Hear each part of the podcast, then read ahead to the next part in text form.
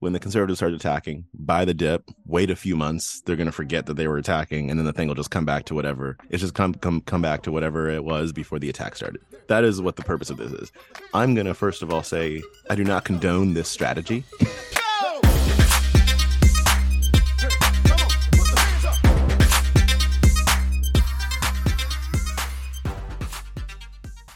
This podcast contains the arguably witty banter of two friends, Skippy and Doogles, that like to debate about investing.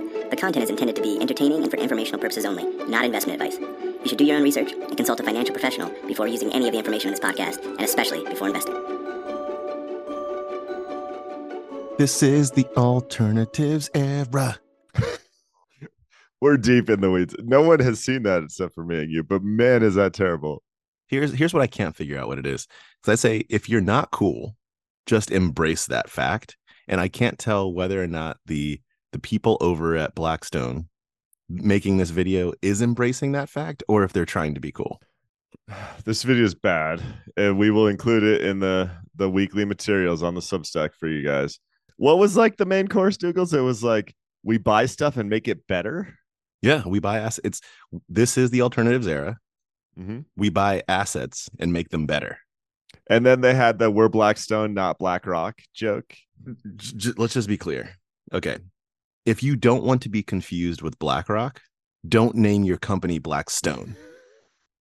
I don't know which one was around first, but I watched the stupid video and then I went, "Oh, maybe I was thinking of BlackRock the whole time." It just made me way more confused. I was No, like, "Wait, actually- which Yeah, when, when they said that, I was evil like- asset manager is this?" Like, I can't even figure it out right now. Yeah, it was the same for me. When they said that, I was like, oh, actually, I thought I was watching a BlackRock video. like I Yeah, like, are you buying everyone's suburban homes, or are you like what? What exactly are you doing right now? the the hubris of saying we buy stuff and make it better is Yeah. that was what got me like Yeah. that's insane in most cases you buy stuff add leverage so make it better is a very Well- interesting take you might make it more profitable if it doesn't blow up is that better what isn't better with leverage? every like everything is better without leverage Oh, okay. Oh, oh, okay. Never mind. you're the one that went off on private equity three shows ago I did. I I mean- know. I know. And that, that's the that's the heart of their alternatives. Part of the alternatives they're talking about are hedging and PEs and all the all the stuff. I always wonder, and and I don't want to live in these times, but let's rewind to 200 or 300 years ago in the 1700s when there's not that much like economic capital available to create leverage. It seems like there were aspects of that financial market that were a better time. Am I crazy? Uh, say, say that one more time. 1700s.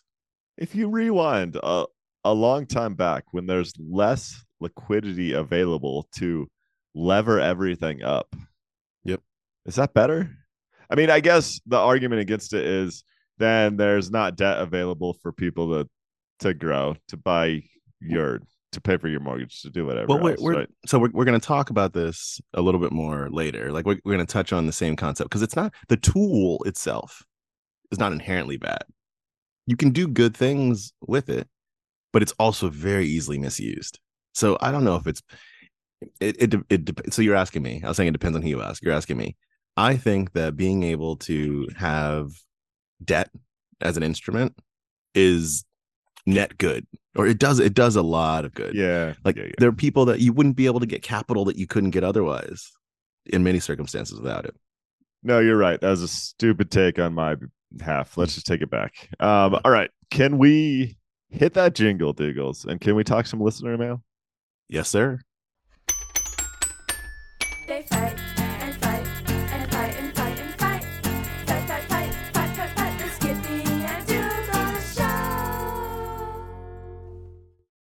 All right, you got to walk me through this. You, you got to tell me what's happening with this listener mail here. All right. So we got listener mail here from Henry. And this listener mail picks up a tweet. And the concept here, so I first of all, I I took this as a as something to laugh at. Okay, just to be clear. And so I didn't, but maybe I'm wrong on the laughter.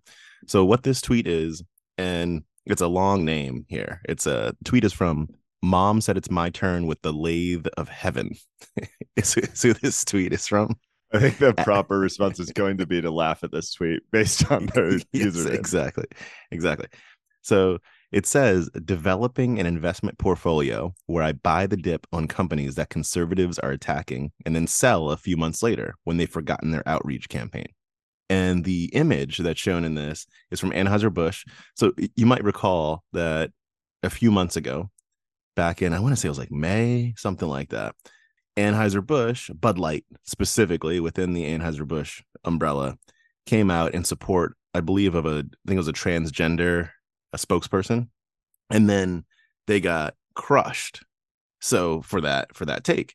And you can see in this image they have of the Anheuser-Busch uh, InBev SA stock chart that around that time, the stock just started cratering. So from, let's call it May to roughly November, a lot of cratering, cratering. And it was just attack after attack after attack on how Anheuser-Busch was was no bueno. And then what this is saying, and then eventually people just forget. They're on to the next thing. Yeah, And it so- went all the way down to like 52 bucks a share from say exactly. 66 and now it's back at 63. Yeah. So so what it's saying is when the conservatives start attacking, buy the dip, wait a few months, they're gonna forget that they were attacking, and then the thing will just come back to whatever. Some might call it mean reversion. It's just come come come back to whatever it was before the attack started. That is what the purpose of this is. This I'm gonna first of all say I do not condone this strategy. Do we have to say that? I thought that was obvious. but found it to be humorous. So just found it to be a humorous thing. That's it. well, and you could probably do this on both sides of the political aisle. There's always some some outrage on either side. Uh I don't know. yeah. I don't. I don't know if it's gonna- quite the same because I feel like on the other side, Nancy Pelosi is buying the assets of these organizations. No, too soon. It's all too soon. Who's the Elizabeth Warren is worth like 60 million dollars, but her salary is 280k. Like, yeah, I'm sure that just randomly showed up at your door. It's not insider stock trading. Yeah, the only person that seems like they have not gotten into this is Mike Johnson. which which maybe we should be concerned about. Like maybe if you are a C plus representative, you should be worth hundreds of millions of dollars from your insider stock. Yeah. I don't know. Maybe. All right. I'm just gonna laugh it off rather than talk about the tax consequences, rather than talk about all these other things. I actually started doing some analysis on this and was like, huh? All right, so Yeah, that's you, you did. You did 55 years of back tests to try Uh, and see. pretty Yeah. much, and was Yeah. like, no, wokeism is not a good investment strategy, or anti-wokeism, whatever we'll call this. All right, fishbowl time. Yeah, I want to hear about your boy. Ooh, now I have to now I have to choose my stories correctly here.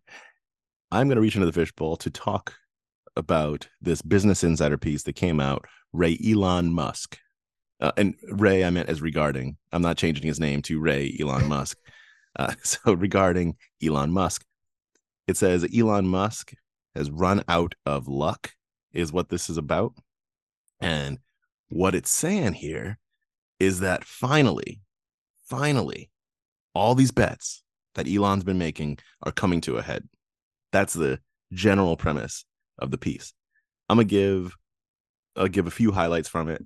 Want to get your take, which I hope isn't just I don't care because I can already see where where your take. No, I'm gonna let you spit on it because I actually think even if his luck runs out and things blow up, I think there's maybe some positive lessons here, but I'm not sure Could that be. that's gonna be your take. Could be. Well, we'll see. So it starts off by saying from 2019 to 2021. So there was this three year period that's very cherry picked, by the way, but this three year period that everything was going in the right direction for Elon and his empire. Tesla, profitable consistently for the first time, right? Its stock was taking off the Jeezy Weezies. We talk about, about our girl Kathy sometimes and how she was so concentrated in a, in a Tesla, served her well. Shanghai was starting to take off. We'll touch on that a little bit later. It's Shanghai production plant. SpaceX was doing amazing. I love I love this uh, line from it. It says even when they blew up, everyone still clapped. Talking about SpaceX's rockets. It was just everything was going the right direction. 2021, Elon got Times Person of the Year. So good job, Elon. Rewind the clock back a little bit to the year before that, 2018. Saying 2018, less good. So the Model 3 was having a whole bunch of production issues. Uh, it was it was supposed to be this like EV car for the masses, but couldn't quite get out the production in a way that was able to take advantage of the demand was coming. Uh, this is when Elon had tweeted out that he was going to take Tesla private. if you if you recall, SEC not a Yeah, big didn't he say like offer on the table or something? Yeah, Get in at trouble with 420, the SEC. at 420. Yeah, of Uh, course. yeah. Elon. Executives started leaving the company, et cetera, et cetera. And this is where, as I as I said, we're going to go back to China for a second. So you had all these production issues, and then Elon struck a deal with the Chinese government that they could build a Shanghai production plant. And what this flagged, I don't remember this. What this flagged though is that it went from permitting to construction to opening within 168 days. That is a ridiculous timeline. things you can only do in China. I mean, Yeah. when they were in the COVID days, when they were like, I think they built a, uh, it was kind of a temporary hospital, but it was like a hospital outside of a hospital in like 72 hours, and it Yeah. had 10,000 beds or something. It's just insane. It's wild, absolutely wild. What they can do over there when you focus. Well, you focus. you get rid of all the red tape, right? Yeah, yeah, yeah. It just Yeah, you are the red tape. down. Yeah, Like, you that- just yeah, do right. this now. So now you come to today. It's saying that he's the second wealthiest person in the world, but seems like he's cash poor. He doesn't take a That salary from true. Tesla, That may be true. Yeah. Yeah. doesn't take a salary from Tesla, owns roughly 20% of the of the company. Um, and it shows that about 63% of the shares in Tesla are pledged as collateral for personal nonsense. Stuff. right? Personal nonsense. Who knows what this nonsense is? And nonsense is not the technical term that's written in the document. But that, that's what's going on. So then what does this all mean? What does it equate to? And why is this piece saying that his luck may have finally run out? What it's saying is that there's so much of of the future that is bet upon Tesla stock, like as his source of cash for all things. Like he just pledges Tesla stock. And so it's gotten to this place, according to this piece, it's gotten to this place where the only way for him to get cash is to sell Tesla stock. But if he sells Tesla stock, it's going to freak out other people, which is going to make the stock then go down below a trigger mechanism, which is going to cause him to repay debts. And so it's saying he's in this this quandary. I don't know the mechanics of this and like what all the detail is, but that's what it's kind of stating is happening. And then it's saying that he's then resorted when Tesla stock wouldn't be the option, he resorts to then borrowing against uh, SpaceX, which he's borrowed a billion dollars from uh, recently, and is not a profitable uh, organization. And so this is the this is the quandary that it's saying. So has his luck finally run out? And it's saying he's potentially in this place where you're stuck between rocks and hard places, and something really has to go well in order for success to ensue. Pause. I think uh, Elon's playing chess, and you're just thinking in the checkers game here, Doogles. oh, Yeah. Okay. I think maybe he bought Twitter slash X to burn more money because he's realized that being the world's richest person is no fun. He's trying to take care of that. Okay. Well, like that. I thought you were going to. I thought you were going a different direction. Okay, first of all, Elon, PSA here. If you sell like a billion bucks of stock and we just do a value investment portfolio, you're going to be good for life. So just let's just take a billion out now so you don't have to worry about your cash. Uh, Here's where I go with this. He's kind of crazy, usually crazy in a good way. Yeah. It, if I would have told you in 2018 during all that, you walked through the personal crises he's having at, at Tesla, that the Model Y would be the best selling car in the world Yeah, yeah, yeah. right now, I mean, you would have said, no way, that's insane. He has built his entire career and really, I think, his entire life on taking insane bets. And I, he's had enough of those insane bets that he actually, at one time, was the world's richest person. Yep. But he's not about, I don't think, I think this author did a actually, this is a really fun piece because it's well thought out and it's true. Like he has so much debt tied up in Tesla that he can't have the stock price go too low or his entire financial world unravels and unravels quickly. Yep. But at the same point, I don't think he cares. I think his entire life is one big bet after one big bet. And he expects it to like he never expected to be the world's richest person. But also at any point, this is not um this is not Allen Iverson, right? This is not an NBA player who's going to make a hundred million dollars yeah. and Yep. then be struggling to pay the bills. Like he's never going to struggle to pay the bills, in my opinion. I think he's a little too financially savvy to do that. and this is par- partially to your point is where as i mentioned when i was saying that the 2019 to 2021 time period was cherry picked Mhm. is that he's been in the game for close to 30 years not quite Yeah. and so it's when you just take that three year period and say this was a period in which everything was going in the right direction you ignore like what he built and then got bought by PayPal, then the sale of PayPal, then the start of like how he bailed uh, Tesla out in 2008. They mentioned that briefly, but there's just like a lot of of stuff that uh that you kind of skip there.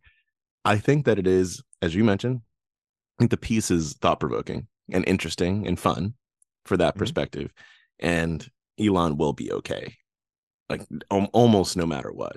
Elon yeah. will be okay. Okay. Is he handling his finances slash businesses in a responsible textbook way for the past 24 months? No. There's no Michael Mauboussin, um, Warren Buffett. Name your brilliant financial guru. No one would have done what Elon has done. I'm going to say in the past 36 months, even with like yeah. his assets, no one would have done this. But also, none of those people are Elon Musk. So it just goes back to the everything goes back to the Kanye quote. Like, if you want music from a crazy person, it might actually come from a crazy person.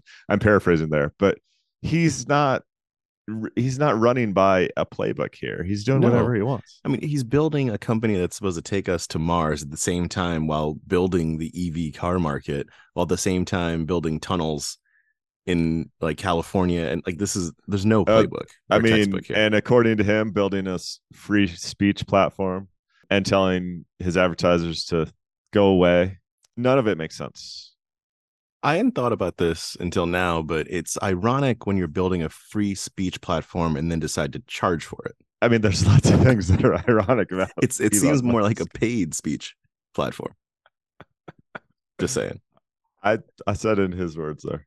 Yeah, Yeah. I like this one. I mean, all I know is if Elon Musk wanted to take my financial advice, he wouldn't have one of the most admired car companies is in the world. The the SpaceX thing is a joke. They said people clapped when it explodes. Well, some of them are s- supposed to explode Yeah, because exactly. he's taken That's how you an learn. entirely different path to build rockets than and and he's doing that because he wants to make it economically viable like it's interesting it's just his my playbook is never going to be right for him and he doesn't care but at, at this point i'm kind of like i'm going to watch and if it all blows up that'll be a good story and if it doesn't i'm kind of surprised that it didn't three years ago Yeah. you know like it's amazing You're you're owning parts of tow truck companies, grocery stores, and like discounted shoe manufacturers or whatever.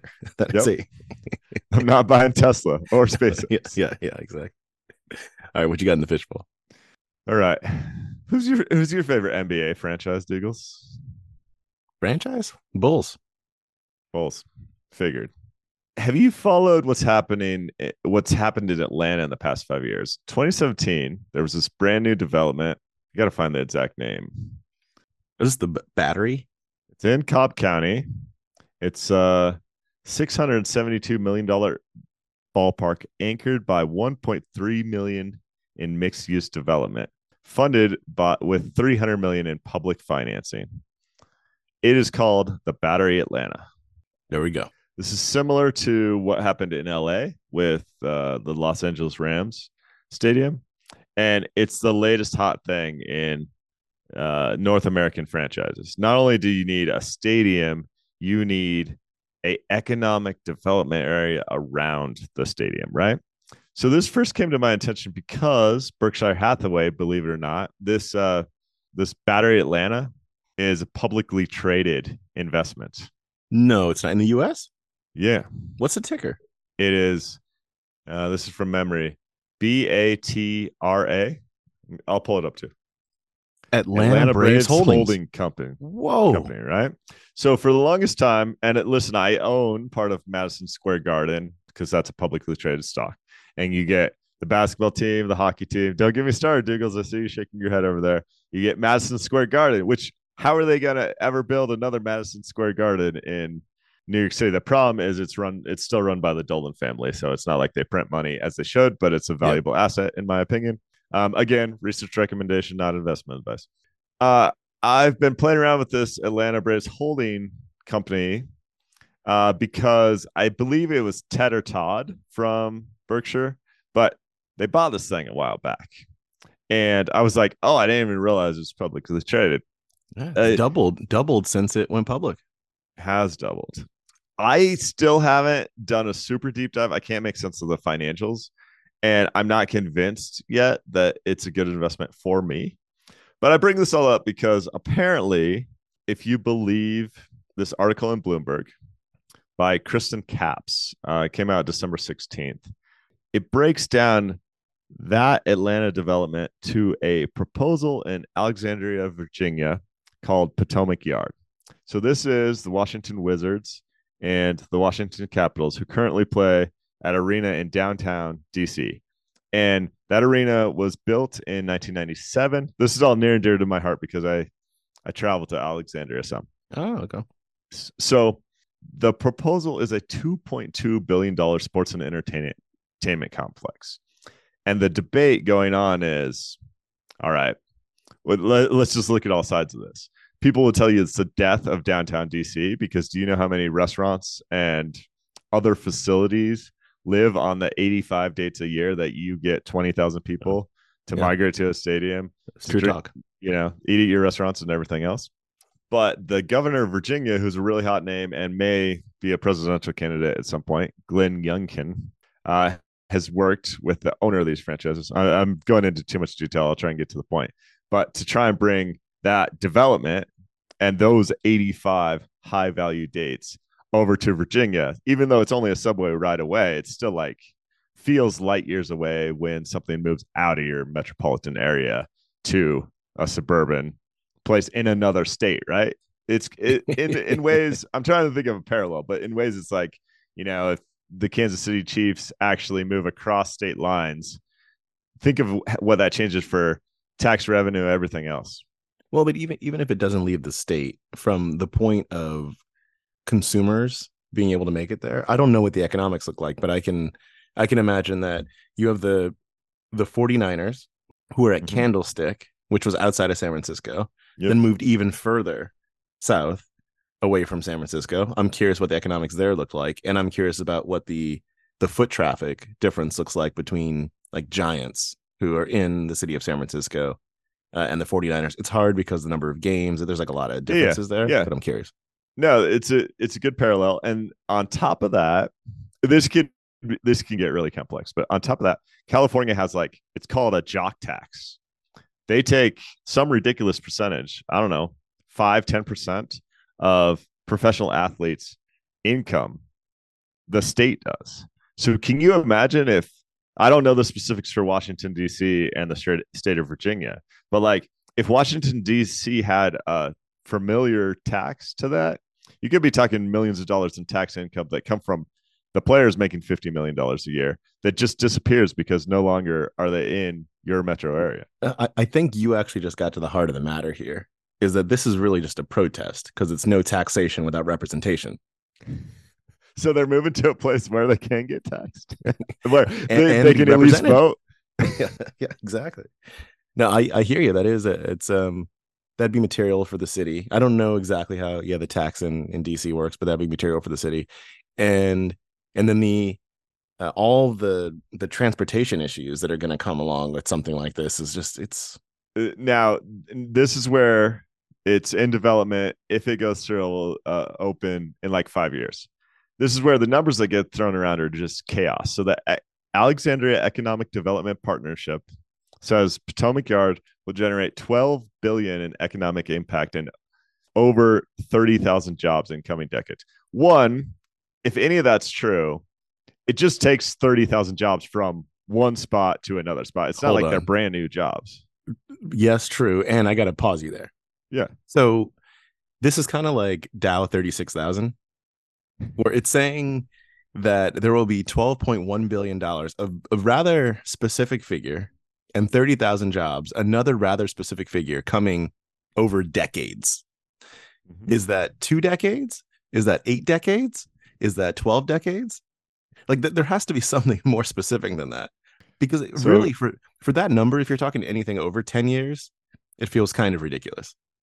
Now we go to the so-called experts. My boy Okay. John Charles Bradbury, a professor of economics at Kennesaw State University, who says, "Is there going to be some economic development and potential for this deal if it goes down? I think very little. Stadiums tend to be poor economic development tools." One opinion, but he studies this stuff all day. They, then we tie back to the Battery in Atlanta. Again, I'm trying to find the exact number for you, and the current estimates are that it's running at a deficit of $15 million a year. So this playbook is well played out. You say, I'm bringing these high value events to your city or your suburban area. In order for you to have that, you have to write me a massive check and we'll pay it back over time. And is this a completely comprehensive article? I don't know. But there's another guy in here from professor of economics from Smith College that claims similar things about property value increases and everything else. I think in general, and listen, I'm a sports fan. I think in general, the taxpayers get sold a bill of goods so they Yeah. can write hundreds of millions of dollars of checks. And then there's no way, even 30 years later, to really say, did those assumptions come true? Because there's so many other factors happening, like because it's the economy and it, it- interest rates play a role and migration and job creation. Like how much plays a role And Does this does this get voted on by the taxpayers? Or is it just something that happens to the people that live there? You know, I'm not crystal clear on that, but I don't think so. The current agreement to move to Virginia is basically something that the owner of these teams and the governor of Virginia have agreed to. And I believe he has uh, economic Okay. subsidies Okay. at his disposal to make that happen. Now, the even the more interesting point is now the city of DC is trying to come up with a somewhat comparable package to keep them at their current home with renovations.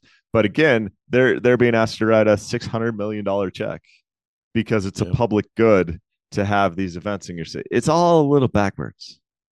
Uh, are they negotiating with the treasury like i think i think i think dc if they wanted to i've seen dc come up with money like when when they You need know, to. um, we just we just fought off inflation i'm not a big fan of printing more money i'm just saying we we might need a if you want to do a deep dive we might need an expert this all broke this week and i don't think that Hmm. it's all crystal clear but um both municipalities well the state of virginia and the municipality of dc are in a little bit of a bidding war here Hmm. and they're probably in a bidding war based on poor economic assumptions that won't actually come true well, you mentioned California earlier. You can take the California point of view. That's we're not going to give any public money for stadiums, and then you have all the Oakland teams leave and go to Yeah. Las Vegas. dirty vegas the thing you didn't ask me at the beginning of this you asked me what my favorite nba franchise is you didn't ask me what my favorite nhl franchise is Yeah, washington capitals i don't know any of the rules of hockey but i selected this team based on nhl 93 Oh. And Gosh. my heart has been with them ever since It reminds me of So- Mallrats, man. I am devastated about this. we will All right. watch it. I I find this is not only the tie-in between economics, forecasting, investment, sports, and people's livelihoods. Like it's just the Mm-hmm. Yeah. most fascinating intersection of life to me, right here. That was sports economics.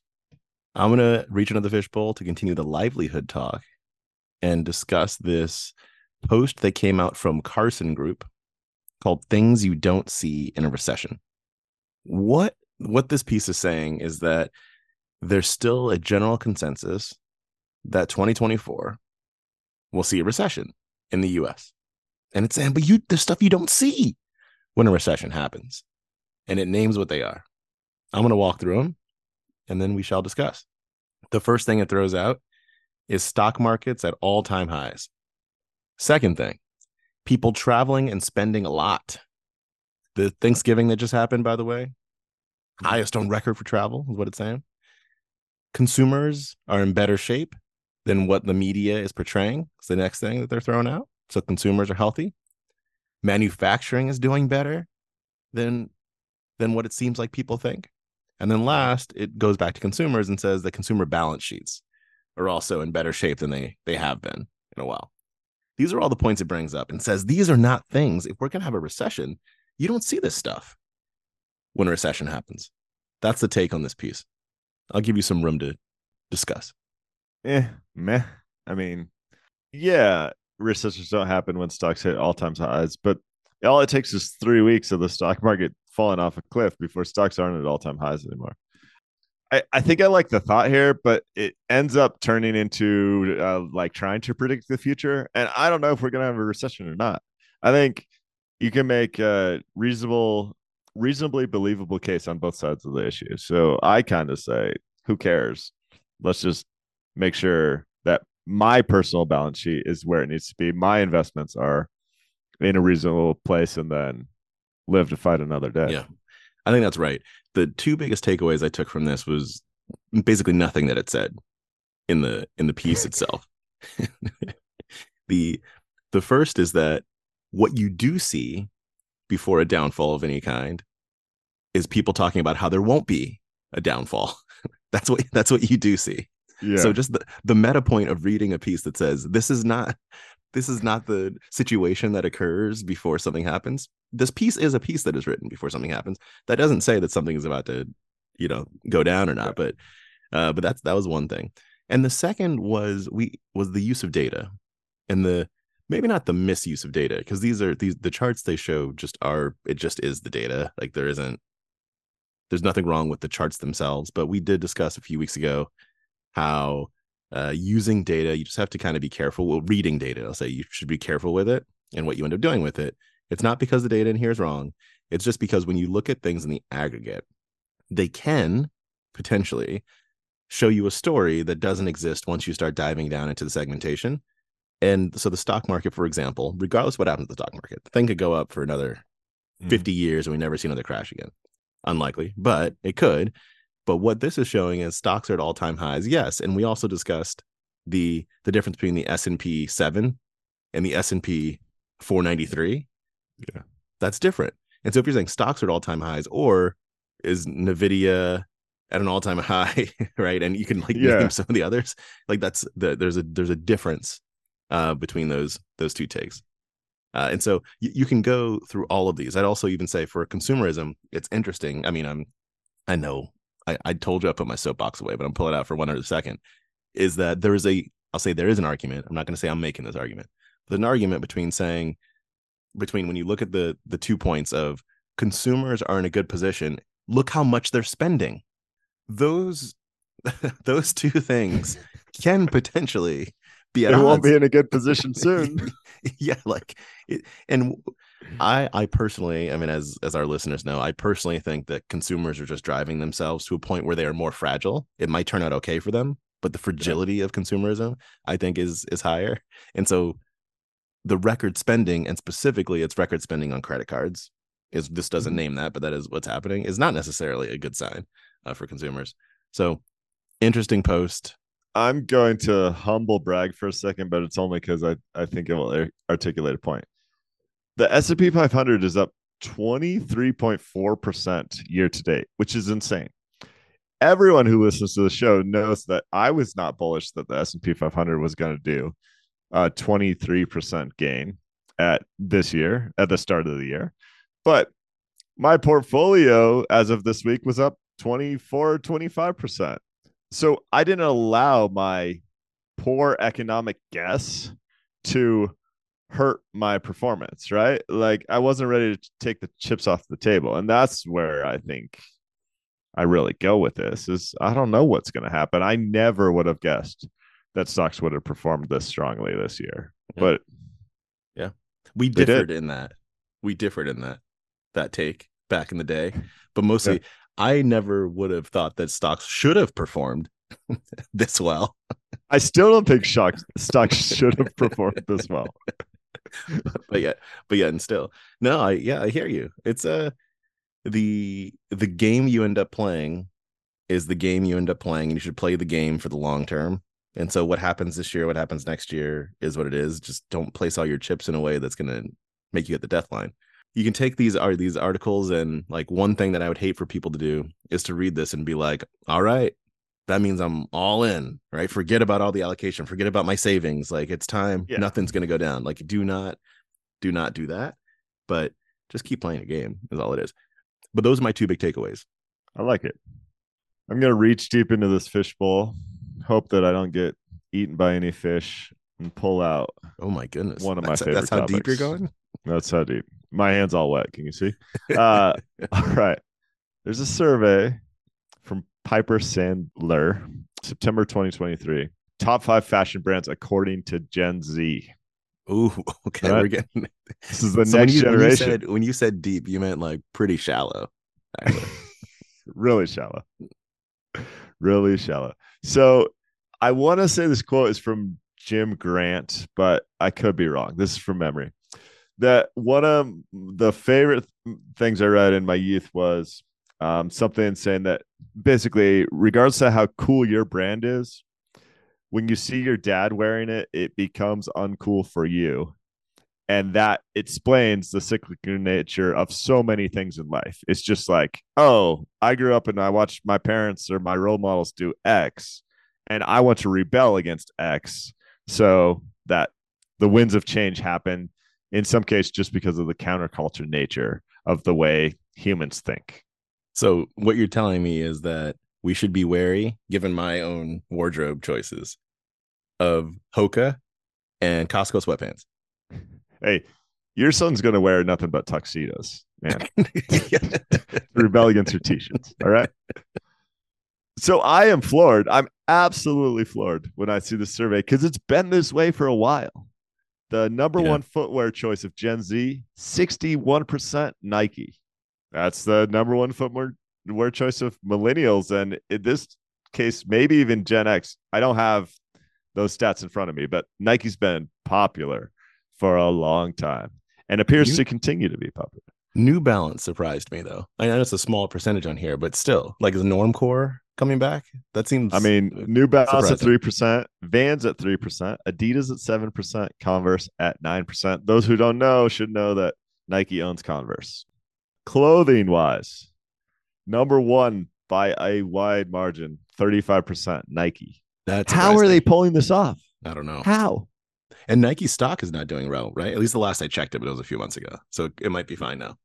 I mean, number two uh, with six percent Lululemon, four percent American Eagle, three percent PacSun, and three percent Shein disposable fashion. So uh, basically, for me, it's just the the Nike thing blows me away. Far and away, number one choice on footwear and clothing for Gen Z. Now, can we talk handbags, Doogles? Please do. So the great thing about handbags is they match any outfit, right? Is, that You're supposed to laugh at my joke. is that is that, Um, is that right? number one handbag choice of Gen Z. Man, I don't know how much I believe this because I'm not sure how many Gen Z has a handbag with the- these brands, but apparently it's Coach at 19%. Well, well, hold on. Before you before you actually to that same point, before you go into them, just to like put a finer point on Gen Z, is that the average age of the folks in the survey was under 16 years old. Mhm. Okay. So now with that, now talk about these brands. Yeah. So what's six? So one, handbags are, yeah, I think it's a pretty limited market. Um, but so take it for what it's worth. At 11% is Louis Vuitton, which with Coach Prime, that's probably going to be number one next year. Just wait. Um, then Kate Spade at 10%, Michael Kors at 8%. I mean, I don't know what the typical handbag breakdown, but none of that really surprised me. I guess I more, more than anything, I'm kind of surprised handbags are on this survey. Okay, let's go back to let's connect a couple dots here. So you're trying to tell me, not you, but I'm talking to the authors of the last post. Yeah. You're trying to tell me that consumers have healthy habits right now when the top brands for 16 year olds are Coach, Louis Vuitton, Kate Spade, Michael Kors, and Chanel. I mean, yeah. I guess that- Again, that is not me, but the authors from the previous Yes, yeah, article. exactly. yes, they're Yeah. telling you that. Okay, fair enough. I do hear you that the uh, the staying power of some of these is super powerful. PacSun, I thought was fully out of business until I saw them at a mall a couple days ago. Fully out of business, or the fourth most popular brand among 16 year olds. I am So I am in tune Okay, I'm in tune with what's going on. Here's the flip side. You, I still don't think you've made it through the new Morgan Housel book yet. But the first story in uh, Same as Ever, Morgan's new book, is a nameless CEO of a Fortune 500 company that flies into Omaha in 2008 during the the depths of the financial crisis, and Buffett's driving him around Omaha, and the guy goes, you know, like I'm really worried. Is it is anything ever going to be the same as it was before? And Buffett goes, Hey, do you know what the best selling candy bar was? And I, I'll get the dates wrong in like 1945. And the guy goes, No. He, he goes, Snickers. Well, what's the best selling candy bar today? Snickers. And then he goes, Do you know what the best selling soda in 1960 was? And the guy goes, I don't know, Coke. Yeah. Do you know what the best selling soda is today? Coke. So maybe Nike is firmly established its position as the player and the staying power here is legit. But it always surprises me when it comes to fashion. I feel like drinking the same soda as your parents is different than wearing the same brands as your parents. Yeah, I think that's right too. Gen Zers are fascinating. I'll I'll do one quick hit, very quick. Actually, it goes uh it's related. I'll say it to the last post that I I discussed there. Ben Carlson came out with this piece that I'll just say it's basically about doomsayers and it's called Rich Author, Poor Readers, which is a play off of Rich Dad, Poor Dad. Robert Kiyosaki, I don't know how you pronounce his last name. Uh, Mhm. Kiyosaki, I think. Uh, so it's a play off of his his book, Rich Dad Poor Dad. And what he's saying is that the doomsaying has gotten so popular that to him it's kind of sickening. We've discussed the perma bear doomsayers. He and he also says he's like actually I think uh, he says I think bearish analysis is quite helpful, but just saying that the world is going to end every six months is not quite helpful. Is his Mhm. point, and he he has this this graph of Robert Kiyosaki's uh, tweets from the last like 12 years and shows it on the um against a graph of the S&P 500 and it's just it's kind of fun. But anyway, that's easy and cheeky to do. But so he's got that. But that's a I think that the point is is one that we've discussed and is one worth discussing. And then mostly though, mostly the thing I enjoyed most out of all of this was there's this screenshot that I think he took from someone else, but it's a screenshot of someone's YouTube channel. and it might be the best thing I've ever seen. So this guy seemingly on a daily basis has him with some background of like a of of a company or it might just be a caption on A fire. retailer on fire. Yeah, every and he comes out with this video. I'm just looking at these timelines every day, and so he gets seems like, like hundreds of 20 to 30 minutes that just says the world is about to explode. Yeah. So to give you some flavor, I'll go through uh, like the first eight of these. So chaos begins Monday. Him with serious face, fire in the background. Walmart, of the facade of a Walmart store, fire in the background. Goldman Sachs, fire in the background. Fidelity, fire in the background. Nation in free fall, fire in the background. It has started, fire in the background. Hell is coming. fire in the background. This is, and he gets hundreds of thousands of views. It looks like just you know just kind of looking at these on a weekly basis.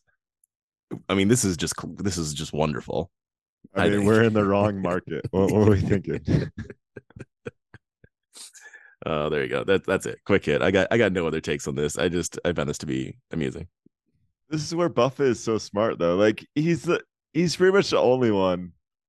Even fo- even brilliant folks like Howard Marks and um, Jeremy Grantham and others will will say, well, when they go on CNBC, they'll say, "Tell me what you think," and and they'll say, "I'm looking at the fundamentals," and rightfully so. Like Grantham's the easiest one to pick on. The Yep. fundamentals are elevated. I'm concerned about it, but Buffett kind of says America's great. It's the best economy in the world, has the best rules in the world, and I'm going to bet on America long term. That's a smarter take because he's effectively just zooming out, and it's impossible to predict the short term. So even though someone like Grantham And and listen, I'm not comparing Grantham to the fire guy on YouTube. Just want to make that crystal clear. But like, it's really hard to say this is what's going to happen in the next 12 months. It's basically impossible. So maybe you just get out of that game completely. No, I think that's right. I think that's right. My, I just I love his face. It's the exact same facial expression that he has, and all. It's it's just it's such it's so good. It's just such a good image. He's Uh, so scared. All right. Um, this is gonna be a little quiz for you, Doogles. I sent you this, but I don't think you looked at it. So don't pull up anything on the computer. all right. Uh, one of my favorite things to do is, and I, I learned this in business school, right? You can look at any business, any restaurant, any whatever, and if you're curious about how much they pay in rent, what their profit margins look like, whatever, you can basically reverse engineer their financials pretty quickly and get a good idea of exactly what that business is like from an economic perspective. Oh, where's this gonna go? Okay. Okay. There is a chart that came out for median income versus population density demographics Mm. for some of your favorite brands, right? Some of my And- favorite brands. well, I don't know what else to call them. yeah. Uh, uh, but what's fascinating about this is this is along those same lines. Like you can figure out the sweet spot of customer demographics for some of these really popular places Mm. like a Walmart or a Kroger or a Pottery Barn or a Whole Foods, right? And I'm curious how well you know this because what that means often, it's just fascinating to me, is like you can know a lot about a person's income typically by which stores they shop at because they're being specifically targeted based on their demographics to actually end up in that store. And there's you- So ahead. Is this is this a rural to urban graph? It's not only a rural to urban graph, but then it's also a median income graph. So But basically, those kind of go hand in hand, don't they? eh, so- in or some not quite. cases, Not quite. you Okay. have the really rich farmers that they're Yeah, no, that's Uh, true. Uh, Yeah, it's yeah, not fully. It's it's yeah. correlative. Yeah. But for the most part, yes, this graph goes up and to the right. Okay. Okay. All right. So which would you would you prefer to do your guess on rural to urban or on income? We'll just have you do one. Income. Okay, income. All right. So I'm gonna ask for a median income number for Target. 75k. Pretty close. About 80. Okay. Okay. Costco. 95k. 85. Okay. A little higher than Target. Napa Auto Parts. 60k. 65 so far your uh your guess is right family dollar and general dollar or dollar general family dollar dollar general same income Yeah, these are like 40, 50k. It's like somewhere in there. according to this and its median figure it's like maybe 58 Ooh. now here's here's where i want your take Inflation. uh, with with those yeah with those i'm going to do uh an additional follow-up so family dollar is either more urban tilt or more rural tilt what's your guess more urban.